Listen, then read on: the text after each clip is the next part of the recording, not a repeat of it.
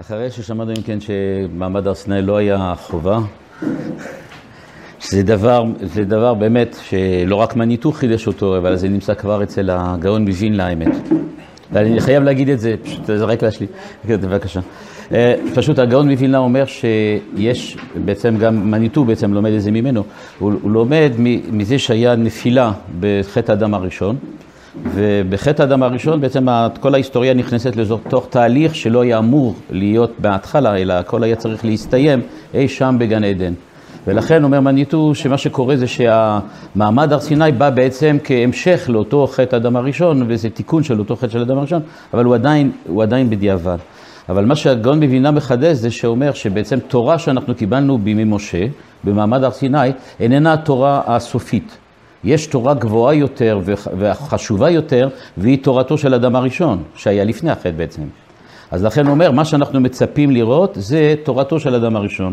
ואחד מתלמידי הגר"א מסביר שזה תורה שתעסוק לא במצוות בלבד, אלא גם בטעמי המצוות, שכאילו עשיית המצוות תהיה מלווה גם בהבנת הטעמים, שיש, שנבין מה, מה הולך מזה. ואז הוא אומר שתורת הבנת המצוות בעצם תהיה תורה של אדם הראשון, ואנחנו מצפים לה, הוא אומר שרק בודדים יכולים להגיע אליה, ומקווים שזה, שזה ייראה בסוף. אז באמת, ה... יש פה תהליך ארוך. היום אנחנו נדבר על משהו הרבה הרבה יותר טריוויאלי. זה הדבר שאולי לא מעניין אף אחד מאיתנו, אבל הוא החשוב ביותר בשביל כולנו, זה כמה נכנס בכיס וכמה יוצא מהכיס. שזה בעצם לא משהו שמבחינה רוחנית אנחנו כנראה לא כל כך קשורים אליו, כי הרי מי אנחנו בכלל להתעסק בדברים כאלה? רק הרוחניות כמובן מעניינת אותנו, ורק הדברים הרוחניים, וזה, בטח, אנחנו לומדים תורה, ואנחנו זה, אז אנחנו, בטח שזה לא מעניין, והשאלה היא תהיה באמת האם התורה גם צריכה להתעניין בדברים כאלה, זוטרים כאלה, כמו כלכלה ודברים כאלה. אז קודם כל אנחנו נקרא, אני לא אקרא את כל הדף כמובן, אנחנו רק נעבור במקומות החשובים. אנחנו נראה בהתחלה איך הרב סולובייצ'יק בעצם קושר את מה שראינו בשבוע שעבר, שיש להבדיל בין מצוות ספירת העומר ופסח, וראינו שבוע שעבר שהוא באמת הוכיח שאין שום קשר בין שני המצוות, אלא מדובר בשתי מצוות לגמרי נפרדות, שבעצם מחוברות ביחד אבל אינן בעצם תלויות זו בזו. והיום אנחנו נראה את ההסבר של זה, לא את ההסבר, אלא את המשמעות של זה, ואז בחלק השני, שהוא יותר המעניין אותנו, זה ההשלכות הכלכליות שיש בכלל למצוות העומר, שיתברר לנו שמצוות העומר קשורה בכלל לתיקון הכלכלה בישראל, ונראה איך הרב סולובייצ'יק רואה את זה, ומה הוא מציע בעצם לתקן את הכלכלה, ובתקופה של ה... איך קוראים לזה, האפודים הצהובים, יש בוודאי משמעות מיוחדת להצעה שלו. אז יש לזה גם משמעות? באופן כללי, לכלכלה באופן כללי, מה שנקרא כלכלת השוק או הקפיטליזם. אז בואו נראה קודם כל בשורה 4, אנחנו ראינו, אם כן אני מתחיל מה, בטקסט, איפה שכתוב גאולה וכלכלה, אם כן, מה שואל אם כן הרב סולובייצ'יק בשורה 3, מה אמור אדם לעשות כאשר מערכת קיום אחת מתחלפת ברעותה? ואז הוא עונה, כדי שיתקיים בכבוד בתוך הממד הטבעי, עליו לעשות שני דברים. א', תחילה עליו להשלים עם הגורל והייעוד שהוטלו על האדם הראשון, ולהוציא לחם מן הארז בזה התהפכה כדי להתפרנס בדוחק, עליו להיות מוכן להקריב ולוותר למען הקהילה. אם כן הוא אומר, יש בעצם, אנחנו צריכים להבין, יש מה שנקרא אצל, אצל הרב סולוביצ'יק ברית הגורל וברית הייעוד. באופן כללי מאוד אפשר להגיד את זה כך, כל אדם, כל אדם באשר הוא אדם, חי בעצם בשני ממדים. ממד אחד זה ממד הכפייה והגורל שיש לו. הרי כולנו נולדנו בתקופה מסוימת, במשפחה מסוימת, בצורה מסוימת, למדנו מה שלמדנו, ההורים שלנו היו מי שהם היו, וכך הלאה וכך הלאה. יש מה שנקרא גורל. והוא אומר, יש בעצם ברית מסוימת בין הקדוש ברוך הוא וישראל, שקורית ביציאת מצרים, וביציאת מצרים הקדוש ברוך הוא כורת ברית גורל. מה זאת אומרת? הקדוש ברוך הוא לא שואל אותנו אם אנחנו רוצים לצאת או לא, הוא לא שואל אותנו מה אנחנו, מה התנאים שבהם אנחנו מוכנים להיות קשורים אליו, אלא הוא פשוט, כמו שכתיב, ולקחתי לי את בני ישראל לעם. זאת אומרת, הוצאתי אתכם ולקחתי אתכם לעם בלי לשאול אתכם. נקרא ברית גורל. אז אם כן, מבחינת הקשר שלנו עם הקדוש ברוך הוא, כמו כל אדם, אנחנו חיים בממד מסוים של גורל, הכוונה ממה שהוא כפוי עלינו, כפו עליהם הר כגיגית, דיברתם על זה קודם. אם כן, יש ממד של כפייה, אין מה לעשות, זה נמצא. יש בכל אופן ממד אחר, הוא אומר, זה מה שקורה פה, הייעוד. מה זאת אומרת ממד הייעוד, או ברית הייעוד? זה מעמד הר סיני. במעמד הר סיני יש דו-שיח, וראיתם את זה, אני בדיוק שמעתי את זה קודם, אם כן, ראיתם את זה הבוקר, יש דו-שיח בין הקדוש ברוך הוא, בין משה ובין העם. הקדוש ברוך הוא שואל את משה, משה הולך לעם, מביא את תשובת העם, העם חוזר, יש פה נעשה, נעשה ונשמע, יש פה איזה מהלך פה של שיחה, של שיח בין הקדוש ברוך הוא, בין העם, המלווה את מעמד הר סיני, וזה מוכיח אם כן ששמה יש מה שנקרא ייעוד, הבחירה החופשית של האדם.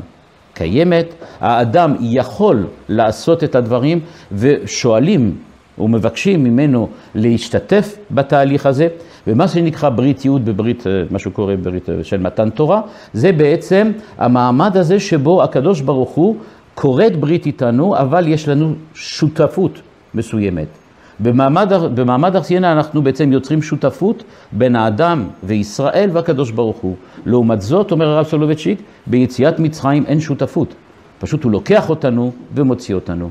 ולכן, אם אנחנו חוזרים למה שראינו קודם, אנחנו מבינים שמה שקורה בפסח, יציאת מצרים, הוא בגדר של כפייה בעצם. אנחנו לא רצינו את זה, אלא פשוט זה מה שיצא. שורה 16, חגיגת הפסח מנציחה חוויה היסטורית שונה, והוא מדבר ביחס לספירת העומר, כן? זו של מערכת התגלות אלוקית בהיסטוריה, שבה אין שום בעיה, שום ספק ושום מכשול. הכל ניסי. מעמד הר סיני, יש פה עשר המכות, קריעת ים סוף, הכל פה הוא ניסי, הקדוש ברוך הוא עושה הכל. אך עם הגעה אל הארץ המובטחת תתחלף המערכת. המן יפסיק לרדת, על היהודי לעבד את האדמה, לנטוע, להשקות ולקצור? האם ניתן לקיים את המצוות בעת שחיים במערכת טבעית? האם אפשרי בכלל לחיות כיהודי בתוך הממדים הטבעיים של ההיסטוריה? אם כן, שואל הרב סולובייצ'יק, מה שקרה, ואנחנו נראה שזה קשור כמובן לספירת העומר והבאת העומר במקדש, שזה בעצם קשור לעבודת חקלאית, כי הרי האדם החקלאי מביא את, ה, מביא את השאור ומביא את העומר של השאור, ואת זה כ, כ, כמתנה לבית המקדש.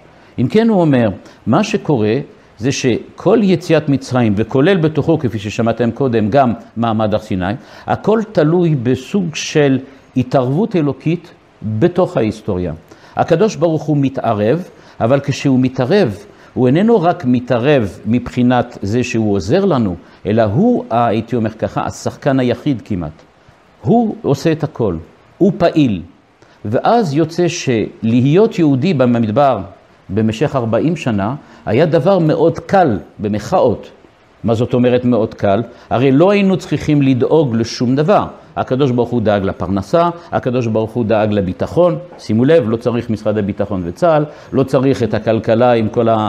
עם כל האפסים, לא רק בחשבון אלא גם בשרים שיש לנו, שמטפלים בכלכלה שלנו, ועוד עוד כאלה הרבה, רבים. אם כן, יש פה, אם כן, הרבה מאוד דברים שהיינו פטורים מהם. אז אם כן, השאלה היא, מה אנחנו עושים כשאנחנו מגיעים פתאום לארץ ישראל, וצריך להיכנס לארץ, ואז נפגשים עם מציאות כלכלית, חברתית, שונה לחלוטין. האם באמת עדיין ניתן להיות יהודים ולשמור על אותה דבקות? כמובן חז"ל והמפרשים מסבירים שבאמת הייתה נפילה מאוד גדולה בין דור דעה, שהיה דור של המדבר, והדור של אלה שנכנסו לארץ. הרי לא מדובר בכלל באותם אנשים ומאותה תפיסה, הייתי אומר. אבל באמת אומר הרב סולובייצ'יק, איך ייתכן שנמשיך לחגוג פסח בישראל? הרי פסח זה באמת שייך למדבר, יותר נכון. זאת אומרת, להתערבות האלוקית הבוטה שיש שם. אבל כשאנחנו מגיעים לארץ, פסח נראה לנו מאוד מאוד מאוד רחוק. זה לא זה. אנחנו לא חיים בכלל בתקופה כזאת, שבו הקדוש ברוך הוא באמת פעיל ועובד. אם כן הוא אומר, וזה בשורה של 23, גם כאשר הוא מצוי בלב ליבה של המערכת הטבעית, ייקח היהודי, היהודי ראשית הקציר, ולא חשוב עד כמה מעט יוותר לו לעצמו, ויביאהו אל הכהן אשר יניף את העומר. במילים אחרות, אומר הרב סולובייצ'יק, ראשית קצית השעורים, שכן אין ידו משגת לטפח את גידול החיטה, תונף ותתקדש. אם כן, הרעיון אם כן של הרב סולובייצ'יק זה שההפרדה הברורה מבחינת ההלכה שיש בין ספירת העומר ופסח, מה שראינו בשבוע שעבר ובשבוע הקודם, אם כן, ההפרדה הברורה מאוד בעצם גם אומרת שהמשמעות היא לגמרי, לגמרי שונה. אם בפסח אנחנו חוגגים את השמחה של ההתערבות האלוקית בתוך ההיסטוריה, התערבות בוטה שבו הוא פעיל והוא השחקן הראשי, אנחנו מגיעים לספירת העומר, אז אנחנו לא חוגגים שום דבר. הרי זו תקופה של אבלות, תקופה הרבה יותר עצובה. ולמה? מפני שאחרי כל שבת יש יום ראשון. הרי שבת הייתה, אנחנו היינו, היינו איתו, הוא עשה את הכל, ופתאום התעוררנו יום ראשון וצריך לצאת לעבודה. ואז זה הרבה פחות משמח והרבה פחות, הייתי אומר ככה, אה, עליז. המציאות היא הרבה פחות מושכת. ולכן אומר הרב סולובייצ'יק, מה שמבקשים ממך, אתה רק התחלת לעבוד, והוא אומר פה, והוא רומז משהו מאוד יפה, הוא אומר, לא רק שאין לך את, ה, אה, הייתי אומר ככה, את השמחה של העבודה שנעשית על ידי אחרים, במקרה הזה הקדוש ברוך הוא, אלא גם העבודה שלך לא נותנת פרי מי יודע מה. ההצלחה שלך הכלכלית לא מי יודע מה טובה. וההוכחה, אנחנו מביאים שעורים, לא מביאים חיטה. הרי חיטה זה לחם, בשבועות אנחנו מביאים חיטה. אבל כאן בספירת העומר זה שעורים. זה בעצם מאכל בהמה בדרך כלל. זאת אומרת, אנחנו מדברים פה על הצלחה כלכלית תחילית. מי שמכיר את הקשיים של, של היזמים שרוצים להקים חברה, אז הם יודעים שהרגעים הראשונים מאוד קשים. זאת אומרת, עד שהם מצליחים לעלות על הפסים ולהצליח, זה לוקח די הרבה זמן. אם כן, פה זה מה שמדבר. אנחנו מתחילים את השנה אחרי פסח, ואנחנו מתחילים להקים את העסק שלנו, נכנסים לארץ, וכשאנחנו מקימים את העסק, ההצלחה היא מאוד לא, לא, לא מרשימה. ויש לנו שעורים. עכשיו, מתוך השעורים האלה, ואומר הרב סולובייצ'יק, ולא חשוב כמה הצלחנו כלכלית, מה שיש, חייבים להביא את ההתחלה, אומר, כמות מסוימת, צריך להביא לכהן ולקדש.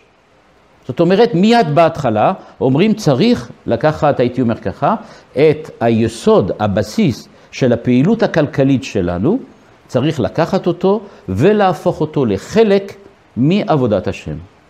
זה על זה רומז פה ואומר הרב סולובייצ'יק. והוא אומר בשורה 27, בשל כך הופחד נושא האומר מעניין חגיגות הפסח וזכה להתנסח בפסקה נפרדת, זה ראינו שבוע שעבר, שזה בעצם פסוקים נפרדים, משום שהפסח והאומר מייצגים שתי מערכות היסטוריות מנוגדות, ממש מנוגדות, לא רק שונות, אלא ממש מנוגדות. בניגוד להצלחה המסחררת האלוקית שלא דורשת שום מאמץ, ומצד שני שאין לה גבולות ויש כולה אינסופית, יש את ההצלחה המאוד, הייתי אומר, צנועה של האדם, שהיא כולה גבוליות, כולה, כולה סופיות, והיא בעצם אה, מסמלת רק את ההתחלה של העבודה, לעומת ההצלחה האלוקית שמסיימת את הסיום של העבודה, את המטרה שהיא מושגת. בשל כך אומר הרב סולובייצ'יק, ובזה פחות או יותר נסיים את החלק הזה של ספירת העומר, הוא אומר, מציגה את התורה לראשונה את המונח היחיד במינו, ממחרת השבת. למה אנחנו אומרים שספירת העומר הוא ממחרת השבת, ולא ממחרת היום טוב? שורה 29, השבת מייצגת את מהלכים, את מהלכם הרגיל של האירועים, את אי יכולתה של הבריאה להשתנות, ואת סדירותה והמשכיותה. הרב אשכנזי תמיד היה אומר שאנחנו חיים את השבת היום. השבת זה סילוק של הקדוש ברוך הוא מההיסטוריה, סילוק של הקדוש ברוך הוא מן הטבע. ולכן בפסח השם היה כאן, בספירת העומר הוא הסתלק, הוא הלך. אנחנו סיימנו את השבת, ממחרת השבת. לא קשור ליום טוב פה, אלא קשור להתערבות האלוקית בהיסטוריה. היום טוב של פסח נקרא שבת, מפני שמבחינתנו מכאן אנחנו מתחילים. מכאן אנחנו מתחילים לעבוד. מה שנגמר בשבת זה בעצם הקדוש ברוך הוא הסתלק והשאיר את העולם לפי חוקים שלו. יש חוקי כלכלה, יש חוקי חברה, יש חוקי טבע, הכל הולך עכשיו לפי החוקים. על האדם לקדש אותו, ולכן אנחנו צריכים להביא את ראשית העומר, ולכן להביא את, את הכמות הזאת.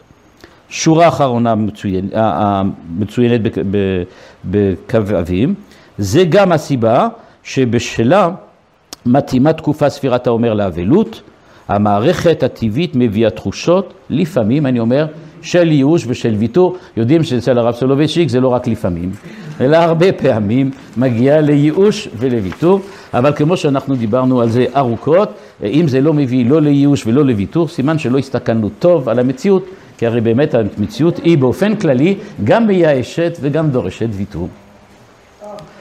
אוקיי, מה? כן, בהחלט, בהחלט, צריך להיות אופטימי מאוד, זאת אומרת לדעת שאנחנו נהיה מוכנים לחיות למרות הייאוש, זה מה שצריך לדעת.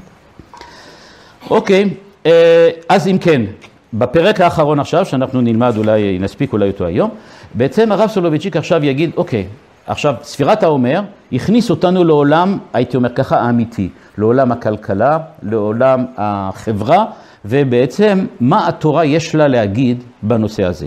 וזה מה שהוא מפתח פה בקטע האחרון, אה, איזה סוג כלכלה יהודית אנחנו אמורים לשמוע מן הפסוקים, מן התורה ומן ההלכה. כן, בבקשה. אה, למה זה שעורים ולא חיטים? החיטים זה בשבועות, זה כבר שיש הצלחה. זה מאכל אדם. כשאדם יצא מהמצב שבו הוא פחות או יותר שווה לבהמה שלו, והוא הגיע למצב שבו הוא הופך להיות באמת עצמאי. אפשר להגיד בצורה חסידית, אה, הוא עדיין מתחת להשפעה של הנפש הבהמית שלו, ולכן הוא אוכל עדיין רק אה, אוכל שעורים. מפני שהוא עדיין לא השתלט לגמרי על כל הנטייה שלו לשרוד, והוא עדיין לא הפך את זה למשהו של ייעוד, הכוונה של תקווה ושל קדושה, אלא הוא נמצא עדיין במצב של בהמיות. הבהמיות כאן זה לא בצורה של הגסה של הבהמית, אלא יצר הקיום. אני פשוט רוצה להתקיים, רוצה, ולכן אני מועסק בפירמידה של מאסלו, בעיקר בשלבים התחתוניים של הפירמידה של מאסלו. העלייה בדרגה במובן הזה שזה אדם. אדם מתחיל לאכול חיטה, ברגע שהוא מתחיל דעת, אדם שיש לו דעת אז הוא מתחיל חיטה. אוקיי, אני, אני רוצה טיפה לעשות איזה, איזה הקדמה קטנה כדי שנבין מה, מה בעצם אה, הרב אה, סולובייצ'יק מציע. אה, האם באמת, דבר ראשון, האם קודם כל אפשר לשאול שאלה בכלל, האם בכלל התורה צריכה להגיד לנו משהו בקשר לכלכלה? זאת אומרת, אנחנו רגילים בגלל שיש לנו, איך, איך נקרא לזה, נטייה אפולוגטית, מדינית, לאומית, דתית, ואני עובר את כל השמות האלה, כן? יש לנו נטייה מאוד מאוד ברורה לשייך לתורה כל דבר, ולהגיד לתורה יש כל דבר, יש לה מה להגיד בכל תחום. אבל אולי דווקא בתחומים כמו הכלכלה, לתורה אין מה להגיד. כי ככה טוענים לפחות הכלכלנים, ולמשל אדם סמית, היה תמיד טוען, הוא אמר, אה, ברגע שמכניסים בתוך המערכת הכלכלית שיקולים שאינם רק תיקולי שוק, זאת אומרת של של היצע וביקוש, אז אנחנו בעצם באים ומכניסים פה אלמנטים שמקלקלים את האיזון העדין מאוד שאמור להיות מבחינה כלכלית, ואולי המוסר, האתיקה, הרוחניות, הדתיות שרוצים להכניס בעולם הכלכלה, אולי יש לה דווקא השפעה מאוד לא טובה ואפילו לא נכונה. בעצם אנחנו מקלקלים את התהליך הטבעי. כביכול, אם הייתי אומר לזה בלשון של הרב אשכנזי, אז הייתי אומר, אה, אנחנו בעצם מכניסים את הקדוש ברוך הוא איפה שהוא לא אמור להיות, איפה שהוא יצא מזה. הרי הוא השאיר את החוקים הכלכליים, כמו שהוא השאיר את חוקי הטבע. אני לא נכנס למה ששמעתם לפני שבועיים, שדיברו על כך שצריך להכניס רוחניות בחוקי הפיזיקה, אבל אולי ככה היו יכולים לטעון באותה צורה, האם אנחנו לא מכניסים את הדברים איפה שלא צריך להיות. הרי אם אנחנו בונים את, ה... את הגשרים על פי חוקים דתיים או על פי חוקים מוסריים, הם אולי יהיו הרבה יותר רוחניים, אבל אני לא בטוח שהמכוניות יוכלו לעבור עליהם. ולכן יש פה שאלה, שאלה שאנחנו צריכים בעצם לדון בה, האם באמת יש מקום להכניס להכניס בתוך המערכת הכלכלית והחוקים הכלכליים גם אה, חוקים דתיים. אנחנו נראה כמובן שהרב סולובייצ'יק אומר שכן, מפני שיש פה כלכלנים אחרים שאומרים שאם אין בכל זאת איזה מוסר מינימלי בתוך המערכת הכלכלית, אז אנחנו יכולים להגיע למצבים שאנחנו מכירים היום. כל וזה-.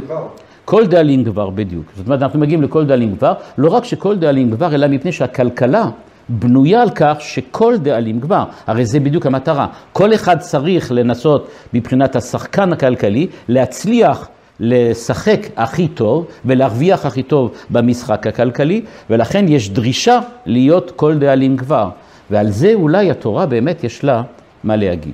האם קודם כל אה, הכלכלנים צודקים? אז עכשיו, אני חושב שהרב סולובייצ'יק מגיב פה למצב שהיום אנחנו יכולים לראות אותו הרבה יותר אה, חריף. אני לא מדבר על, ה, קודם כל, על מה שאנחנו שומעים בשבועות האחרונים, על כל ההפגנות של כל האפודים הצהובים, שזה בעצם בהחלט מצביע על נקודה של אי שוויון ברור ובולט בחברה הכלכלית היום. זאת אומרת, יש פה חלק מהאוכלוסייה, אפילו במדינות עשירות, שבוודאי לא, לא נהנים ולא שותפים בהצלחה הכלכלית של אותם המדינות. אני לא נכנס כמובן גם פה בעולם השלישי, שהוא בכלל לא שותף להצלחה הכלכלית של העולם המערבי באופן כללי. אני לא נכנס גם כן לכל ה, מה שאנחנו שמענו לפני שנה, שנתיים, את כל הניסיונות האלה של אה, אנשים מסוריה או באופן כללי מאפריקה לברוח מבחינה כלכלית מהמצב העגום במקומות שלהם ולהגיע לאירופה, שזה גם שוב מצביע על כישלון, בעצם הייתי אומר ככה, בתורת השוק. אה, אפשר להוסיף על זה את כל מה שהיה קשור לפני כמה שנים לאינטרנט ולמונדיאליזציה, מה שנקרא.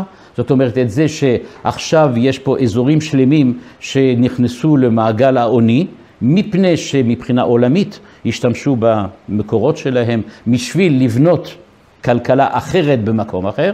זאת אומרת, למשל, אה, אני לא יודע אם אתם מכירים, היום אה, רוצים ככה, ל- ל- לא כל כך, יודעים שעוד מעט לא יהיה כל כך הרבה נפט, אז רוצים להשתמש היום בתירס כדי להפיק סוג של נפט שאפשר אחר כך להשתמש בו בשביל רכבים.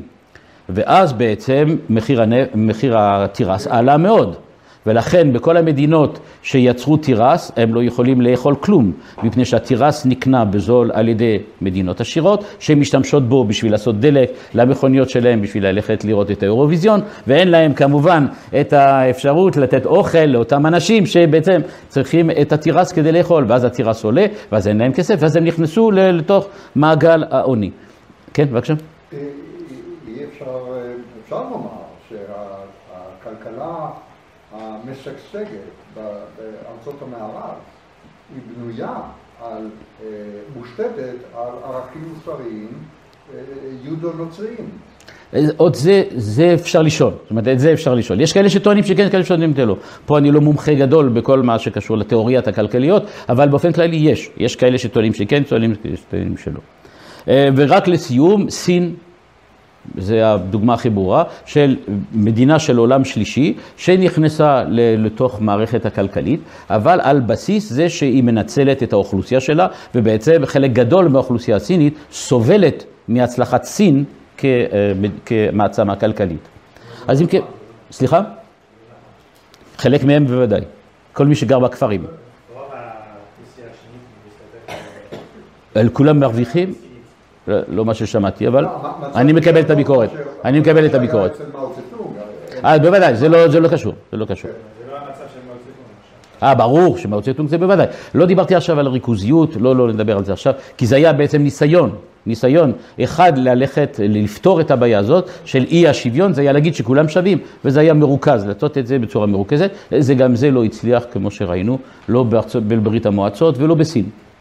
בכל אופן, מה שאנחנו מבינים שיש בעיות כלכליות היום, ובעיות שהן בעצם מצביעות על כנראה בעיות מוסר. אז השאלה היא, איך אנחנו צריכים אה, לעשות את זה. אני קופץ את כל הקטע הארוך הזה שיש למעלה, אפשר לקרוא את זה אחר כך מי שרוצה. מה שמעניין אותי, בואו ניכנס כדי שנקבל תשובה. אה, שורה 18, אה, סליחה, שורה 15, אה, בעמוד השני. היהדות חלוקה, לתור, אה, חלוקה לחלוטין על תורה זו, הוא מדבר על תורת ההיצע והביקוש, התורה של כל דאלים גבר בכלכלה, הוא אומר, היא נגד זה. מצויה כמובן הכלכלה של הפרא, המבוססת על עוצמה פיזית, נכון, אך ניתן להעמיד גם כלכלה אחרת, שבה תסחור רוח של שיתוף פעולה והבנה הדדית.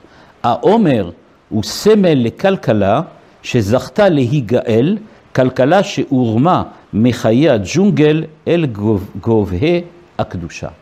אם כן, מה שאנחנו עושים, וזה אולי לא, לא ידעתם את זה קודם, אני בכל אופן לא ידעתי עד שקראתי את, ה, את הרב סולובייצ'יק, אנחנו לא ידענו, ככה נראה לי, לא ידענו שבאמת העומר יש לו היבט, או לא רק היבט, מטרה כלכלית. זאת אומרת, זו מצווה שמטרתה לקדש, לגאול את הכלכלה. זאת אומרת, להפוך את כל המערכת הכלכלית של ישראל לחלק אינטגרלי של מערך הקדושה. זאת אומרת, זה מה שבעצם מחדש פה הרב סולובייצ'י. ועכשיו הוא יתאר לנו, אז מה מצפים? מה מצפים מאיתנו? הוא אומר, אם כן, בשורה 18, כיצד מדמה התורה את מעשה גאולת הכלכלה המטופחת בידי אדם, אשר חייב תמיד בתור יצור טבעי לספק את חושיו, תיבת עומר, אשר התורה עושה בה שימוש כדי לתאר את הקורבן, מצויה בפסקה נוספת. זאת אומרת, המילה עומר, יסביר לנו הרב סולובייצ'יק, אומרת לנו בעצם מה המטרה, איך, מה בזה. הוא אומר, ככה כתוב בשורה 21, זה מספר שמות, זה הדבר אשר ציווה השם, לקטו ממנו איש לפי אוכלו עומר לגולגולת, איש לאשר כאוהלו תיקחו, ויסוכן בני ישראל, וילקטו המר, המרבה והממעיט, סליחה, יש פה טעות, וימדדו בעומר, ולא העדיף המרבה והממעיט ולא החסיר, איש לפי אוכלו לקטו. כולם מכירים את הסיפור, פרשת המן. אם כן, בפרשת המן, גם שם מוזכר של יש עומר. מה זאת אומרת שיש עומר? גם שם בעצם התורה אומרת, כל אחד צריך לקחת עומר, וזה הוא. עומר, וזה הוא. זאת אומרת, כשהתורה באה, סליחה? כמות, כמות, כמות, כמות מסוימת. אם כן, העומר הזה שהוא כמות, זה לא הכמות, הייתי אומר לך, הנבחרת עבור הקורבן, שהוא קורבן העומר, אלא העומר הזה, יש לו גם משמעות של הסתפקות. זאת אומרת, כשאנחנו מסתכלים בפרשת המן, ואנחנו רואים שהקדוש ברוך הוא מבקש עומר, הוא בעצם רומז לנו שכמות הזאת היא לא רק כמות שהיא הכמות, הייתי אומר, המינימלית או המכובדת ביותר שאפשר להביא כקורבן, אבל בעיקר היא הכמות המספיקה למשפחה עבור אותו יום. ולכן הוא אומר, כשהמן ירדה, המן ירד, סליחה, מה שביקש הקדוש ברוך הוא, זה שכולם ייקחו כמות מספיקה. זאת אומרת, כל אחד יקבל את הכמות שיספיק לו בשביל משפחתו. וכמה הכמות הזאת? עומר. ולכן כשאנחנו מביאים את הקורבן, אנחנו לא מביאים סתם כמות, אלא אנחנו מביאים כמות של הסתפקות. זאת הכמות שבעצם, אם היינו חיים בימי המדבר, היא הייתה מספיקה לנו כדי לחיות. אם כן, יש פה מושג של הסתפקות. בבקשה. תקופת הצנע, או הנהגה של המדבר, זה לא הנהגה שבאמת אמורה להיות בארץ ישראל. נגיע לזה מיד. האם זה היה דווקא על המדבר או לא? מיד נראה. כן, בבקשה. יש פה גם אספקט או פן של, אה, צדק אה, קולקטיבי. או בוודאי. נגיע לזה לאט לאט. הכל הכל. זה תקופת ביניים או... לא, לא, לא, הוא יגיד שזה תקופ... זה בכל תקופה. בכל אופן, אנחנו נראה מיד למה, איך הוא מפרש את זה. הוא אומר, אם כן, 24, כלכלת התורה בנויה על מידת ההסתפקות. לא חשוב, עכשיו אומר הרב סולובייצ'יק, אם הכ- הכמות הזאת עומר הייתה מה שבתקופת הצנע, או במדבר, או בצורה אה, זמנית הייתה שם. מה שברור לנו זה כשהתורה אומרת, תיקחו רק עומר ולא יותר, היא מדגישה במילה עומר שזה אמור להיות הכמות שמספקת, שמסתפקים בה. עכשיו, יכול להיות שהיום זה לא בדיוק עומר, זה קצת יותר. צריך גם חשמל ומים ומחשב וכל מיני, אוקיי? אפשר, אבל בעצם כמות המספיקה. במדבר, בגלל התקופה, בגלל זה, זה היה עומר. הי- היום זה משהו אחר. כשאנחנו מביאים את העומר בחג הפסח, למחרת של יום טוב של פסח, אנחנו באים ואומרים, באותה תקופה, שזה תקופת המדבר, ושם הביאו את העומר, באותה תקופה הביאו ואמרו, אנחנו מביאים כעומר את הכמות שכרגע אנחנו מסתפקים בה. זה מה שחשוב. אנחנו רוצים להביע את עיקרון מאוד חשוב, בכלכלה מה שחשוב זה ההסתפקות, ולא הרווח. אנחנו רוצים שכל אחד מאיתנו יגיע למה שהוא צריך. ולכן הוא בעצם כבר אומר את זה, בכלכלה שאנחנו רוצים לייסד במדינת ישראל ובעולם, אנחנו מקווים, אם כן, לראות שכל האנשים יש להם במה להסתפק. מה שצריך, לפחות מה שצריך. אם כן, הוא אומר, על היכולת, אם כן, כלכלת התורה בנויה על מידת ההסתפקות, על היכולת האנושית להסתפק במועט, או, תרגום בלשון שלנו היום בכלכלת השוק, על המתינות בתביעת הצרכים. זאת אומרת, וכאן זה הרבה יותר עדין. הרי כל כלכלת השו"ת בנויה על כך שאנחנו רוצים שיהיה, אה, אני לא יודע איך אומרים בעברית קונסומציון. אה, אנחנו אוגרים. אוגרים כן, אבל לא יודע איך אומרים את זה בעברית. זאת אומרת ש... צרכנית. צרכנות, צרכנות, לא מה? אוקיי. זאת אומרת, יש בעצם נטייה, שאיפה, שבעצם האנשים יקנו. למה עושים פרסום ופרסומת? הפרסומת צריכה להגביר את הצריכה. אם הצריכה עולה, אז יש יותר מכירות. אם יש יותר מכירות, יש יותר עבודה. ואם יש יותר עבודה, יש יותר פרנסה. ולכן אנשים יש להם יותר כסף, לכן הם יכולים לקנות יותר. זה אמור להיות יפה. כן, זה אמור להיות, זה אמור להיות לעבוד בצורה כזאת. עכשיו, אומר לנו הרב סולובייצ'יק, כאן צריך איזון. זאת אומרת, נכון, צריכה כן, אבל לא צריכה בלי סוף. לא צריכה בשביל הצריכה. כמו שראינו את זה כבר פעם אחת, שהוא מתח ביקורת מאוד חריפה על כך שהיום נכנסו בתוך מעגל כזה, שבו האנשים צורכים כמטרה. כבר לא מפני שהם צריכים את זה, אלא צורכים כדי לצרוך. אני לא קונה היום מחשב יותר טוב מפני שאני זקוק למחשב יותר טוב, אלא מפני שהשוק מציע לי מחשב יותר טוב, ואני בטוח, בגלל הפרסום, שבלי זה אני לא אהיה לפי דמות מסוימת שאני בונה לעצמי, לפי זה אידיאל מסוים. אז אם כן, הוא אומר, צריך להיות מתינות בתביעת הצרכים ומציאת סיפוק במימוש מוגבל שלהם. והוא מוסיף, אין היהדות מתנגדת לחיפוש אחר התענוגות, כאשר בא הדבר כהיענות לצרכיו של האדם. זה לא אומר שצריך לאכול דווקא דברים להיות עם זה, או לאכול דברים שהטעם שלהם הוא רע. זאת אומרת, זה לא המטרה. המטרה היא שאם באמת אתה צריך, אז התענוג שמלווה, ב, ב, הייתי אומר ככה, בפעילות הכלכלית, היא לא, היא לא פסולה, אבל היא צריכה להיות פעילות כלכלית מבורכת. לא רק זה, אנחנו מבלבלים בין רוצה לצריך. וגם זה, זה אין ספק, זה מה שהוא אומר פה בהתחלה, רק שיהיה מה שהוא צריך. כן, אין היא רוצה באדם שתזונתו אין בה די, או שלבושו אינו מספיק, או אינו מספק, ואף אינה מתנגדת שיקשט ביתו בריהוט יקר. הרי למה? כי הוא רומז לכך שהתורה שאומר דירה נאה, אישה נאה וכולי. כן. ברור, התורה מדברת על כך שאם אתה צריך בשביל החיים שיהיה לך סביבה תומכת, למה שלא יהיה? היהדות אף רואה בעין טובה את חיי המותרות. שיהיה לך דברים נוספים, למה לא? הרי אומרים שחלק מהתנאים היו עשירים כימי שלמה ולא, ולא פסק משולחנם אוכל כזה ואוכל כזה. זאת אומרת, היה מצב כזה, אלא כל שמבקשת היהדות להשיג הוא את הגבלת היצר הכלכלי. אומר, לא, הייתי אומר ככה, הצריכה היא בעייתיות, הבעיה היא חיפוש אחר הצריכה.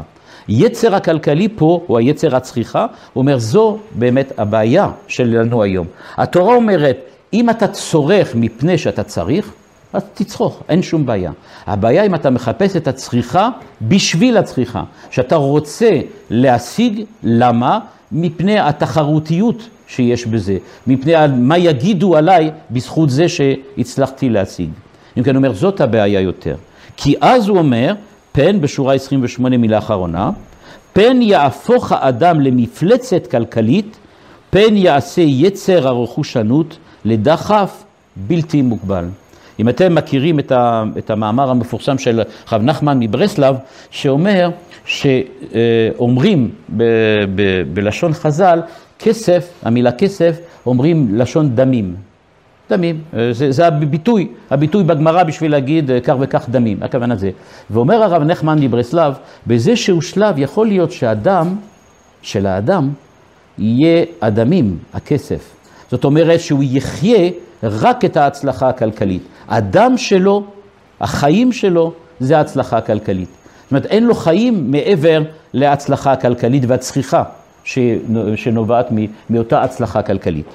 ולכן הוא אומר, פן יעשה אדם למפלצת כלכלית, שיעשה לדחף בלתי מוגבל. הבלתי מוגבלות הזאת היא בעצם המפלצת או המכה. אני לא יודע אם הרב סולובייצ'יק חשב לעשות את ההקשר שאני אעשה עכשיו, אבל נראה לי שיש פה איזה משהו מאוד יפה. אולי המכה הראשונה שבני ישראל אה, סבלו ממנו, אה, שהמצרים סבלו ממנו במצרים, הייתה סוג של כלכלה, הייתי אומר, של, אה, של מפלצתיות כלכלית. והרי מה זה דם? כל המים הפכו לדם. הרי אנחנו יודעים שכל המים הפכו לדם, אה, שמעתי את זה פעם אחת מהרב לוי נחמני, זיכרונו לברכה, שאמר, מה זאת אומרת, זה, זה לא בכלל מכה, זה קורה כל יום. הרי אצלנו, כל המים שאנחנו שותים הופך לדם, זה ככה זה עובד. הרי אם אדם מתעלף בגלל שהוא לא שותה, זה בגלל שהדם לא מגיע למוח, כי אין לו מספיק, כי הוא סמיך מדי, אם כן זה ברור. אז אם כן, זה לא מכה. אומר המכה שזה לוקח ממדים כאלה, שכל המים בכלל הופכים לדם.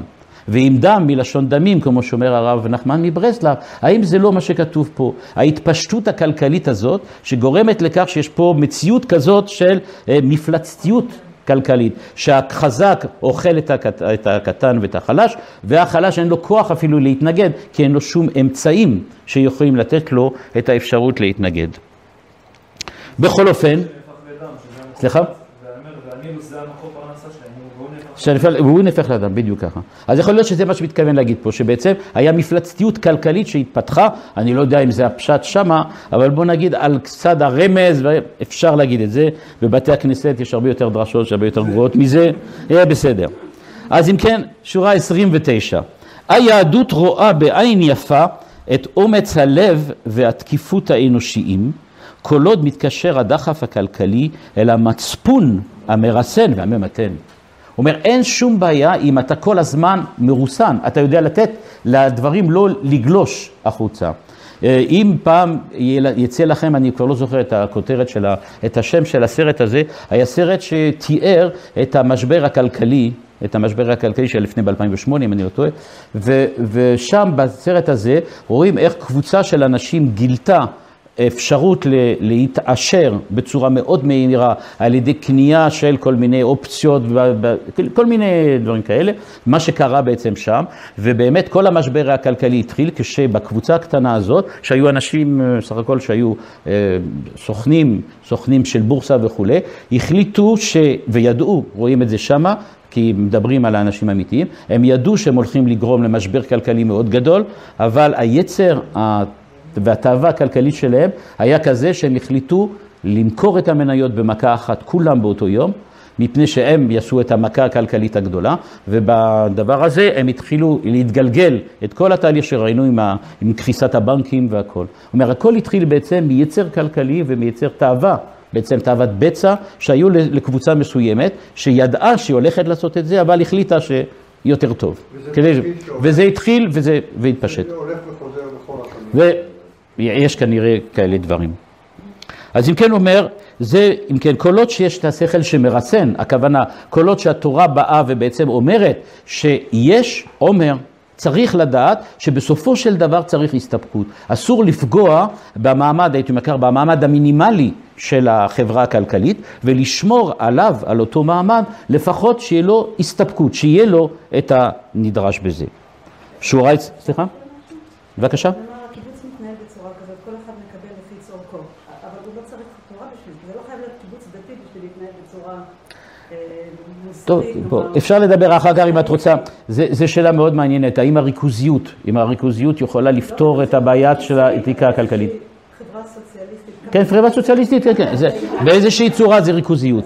ה- הש- אה, כן, אה, בוא אפשר, לד... פה, אמרתי, אני לא מומחה, המומחיות שלי זה לא כל כך הכלכלה, אבל באופן כללי, ממה שאני קראתי, וזה רק דברים שאני קראתי, וכפי שידוע, בכ- בכלכלה, כמו בשאר הדברים, יש הרבה מחלוקות בין אנשים והרבה שיטות והרבה, והרבה תובנות. ממה ש... שראיתי, זה לא נתן, זה לא נתן פירות. זאת אומרת, זה לא, זה לא גרם לכך שלא יהיו עשירים וזה. לתקופה מסוימת כן, אבל לא, בסופו של דבר, זה, לא- אבל עוד פעם, אני, לא- זה לא התחום שלי. הסוציאליזם תמיד זה אין אפס. אה, כן, יש, יש עיקרון נכון, יש עיקרון נכון, אבל עיקרון השוויון, שימו לב טוב, עיקרון השוויון עד עכשיו לא הופיע כאן. עד עכשיו הוא לא דיבר על שוויון, הוא דיבר על הסתפקות, על הסתפקות, שזה משהו אחר לגמרי. לא מדובר על שוויון, יכול להיות שאחד יכול יותר מאשר הסתפקות, אבל צריך לדעת שגם מי שיש לו יותר, צריך שיהיה לו שאיפה להסתפקות, הכוונה שאיפה להגיד, אוקיי, באיזשהו שלב אני עוצר, אני יודע שבסופו של דבר, ולא כפוי. בדיוק, בדיוק כפוי. שורה 28, כל, כסף. סליחה לא שמעתי טוב, לא. ב- למשל, זה זה ככה, כן, כן, לא, כי זה יותר טוב מכסף, כי כסף זה מתלכלך עם המים וזה, זה פה, עניין של זה. אה, כל שמבקשת היהדות להשיג הוא ההגבלה של היצר הכלכלי, ראינו, פן יהפוך אדם למפלצת כלכלית, פן יעשה יצר הרכושנות דחף בלתי מוגל. אה, ואם כן הוא מוסיף, היהדות רואה בעין יפה את אומץ הלב ותקיפות האנושים, כל עוד זה מתקשר, מתקשר הדחף הכלכלי אל המצפון המרסן, אך כאשר האדם הכלכלי זונח את יסוד הריסון העצמי ונושא את עיניו אל האינסופי, מעניין מאוד, מיד אני אסביר קצת יותר, היהדות חשה בהתקרבותה של הסכנה. כאן הוא אומר, כמו שאומר אה, בעצם המכה הזאת שהיו במצרים, כשהדבר הוא שאיפה לאינסוף. מה הכוונה? הכוונה שהרכושנות, וככה הרב נחמן מברסלב מתאר את זה וגם אה, בעצם אה, מסביר את זה. הרכוש, הדמים, הכסף, התאווה לכסף היא לא תאווה לשם רכוש. אני לא רוצה את הכסף. מה שאני רוצה זה אינסוף. אני רוצה, ש... זה שאיפה אינסופית, סוג של, שונה לגמרי של, של, של תלות, addiction, כן? של תלות שונה לגמרי מאשר, מאשר למשל מישהו שיש לו סמים. אדם שהוא הוא, הוא מכור לסמים, הוא לא, הוא לא מנסה להגיע לאינסוף. הוא פשוט מכור לזה שהוא צריך לצרוך כל הזמן סמים. הוא אומר, בכלכלה ובכסף, המח... איך אומרים לזה? לזה שאדם מכור, לא יודע איך אומרים את זה, המכירות, לא יודע מה, ההתמכרות, או, ההתמכרות, ההתמכרות היא שונה לחלוטין. זה התמכרות לתהליך. אני רוצה להרוויח, לא מעניין אותי כמה ואיך, אני רוצה כל הזמן להרוויח. יש פה שאיפה אינסופית. אני לא רוצה להסתפק באיזשהו שלב, דווקא, כן, זה מה שהוא טוען כאן, האדם הכלכלי הוא זה שבעצם לא רוצה את ההגבלה ואת הריסון. הוא לא רוצה את ההסתפקות. הוא רוצה להיות במצב שאין לו צורך בהסתפקות. אני רוצה להשתחרר לחלוטין מגבולות, הייתי אומר ככה, של החיים הכלכליים והחיים החברתיים. אני רוצה לשאוף לאין סוף. אה, אם שמתם לב, למשל, אה, הרבה אנשים שחזרו מהשואה, בתקופת השואה, או מהשבי, יש להם פחד מתמיד שיהיה חסר להם. יהיה חסר להם. ולמשל, יש אחד שכתב, אה, נקרא שק גולות. אולי קראתם את הספר הזה. זה אחד שבו, שעבר כל מיני תהפוכות בשואה וזה, ו, ובסופו של דבר התברר שהוא גנב, אז הוא שם אותו בבית סוהר, אז היה לו בתוך הארונות שלו בבית הסוהר כמויות של סוכר אדירות. הוא כל הזמן היה מחליף בשביל סוכר, למה? היה- שמא יחסר. שמא יחסר. והיה לו, כאילו, מה, איזה טון סוכר בתא שלו שם. פשוט הוא אסף ואסף ואסף. כי הבעיה איננה האם יש לי, אלא אני לא רוצה להיות במצב שאני סופר ובודק כמה יש לי. אני רוצה להיות במצב שבו אני מעבר למה שיש. אני שואף לאינסופיות. וה, והשאיפה הזאת היא בעצם הדחף לכל הפעילות הכלכלית. כן? אם אפשר להחליף את המילה אינסופי אה, למילה נרדפת, אולי במובן הזה, של רדיפה אחרי כוח, לא אה, זה נכון, זה נכון שאפשר להגיד אחרי הכוח, אבל מה שאני רוצה בכוח זה אין סוף כוח. אני רוצה להיות בלתי, אני רוצה להיות חסין כל. אני לא רוצה, אני לא רוצה ששום מגבלה תפגע בי, אני רוצה להיות מעבר לכל. ולכן הוא אומר, לכן הוא אומר, התורה מתחילה בעומר. העומר בא להגיד, צריך לעצור את זה, מיד מההתחלה. אתה בא להתחיל פעילות כלכלית, הפעילות הכלכלית הזאת צריכה להיות מבוססת, קודם כל, על איזשהו ידע או איזושהי אה, הבנה שיש צורך בריסון, זאת אומרת שיש גבולות. האינסופיות, השאיפה לאינסוף, היא נחמדה מאוד, אבל היא שיגעון. ולכן הוא אומר, אנחנו צריכים לדעת שצריך להתרסן. במיסטיקה יש את אותו רעיון שאדם ששואף לאינסוף, אז אם הוא שואף באמת לאינסוף, אין סיכוי שהוא יגיע. אבל אם הוא שואף לכך שהאינסוף יתגלה אליו בממדים שלו, אז יש סיכוי שהוא יצליח. שבוע בהמשך.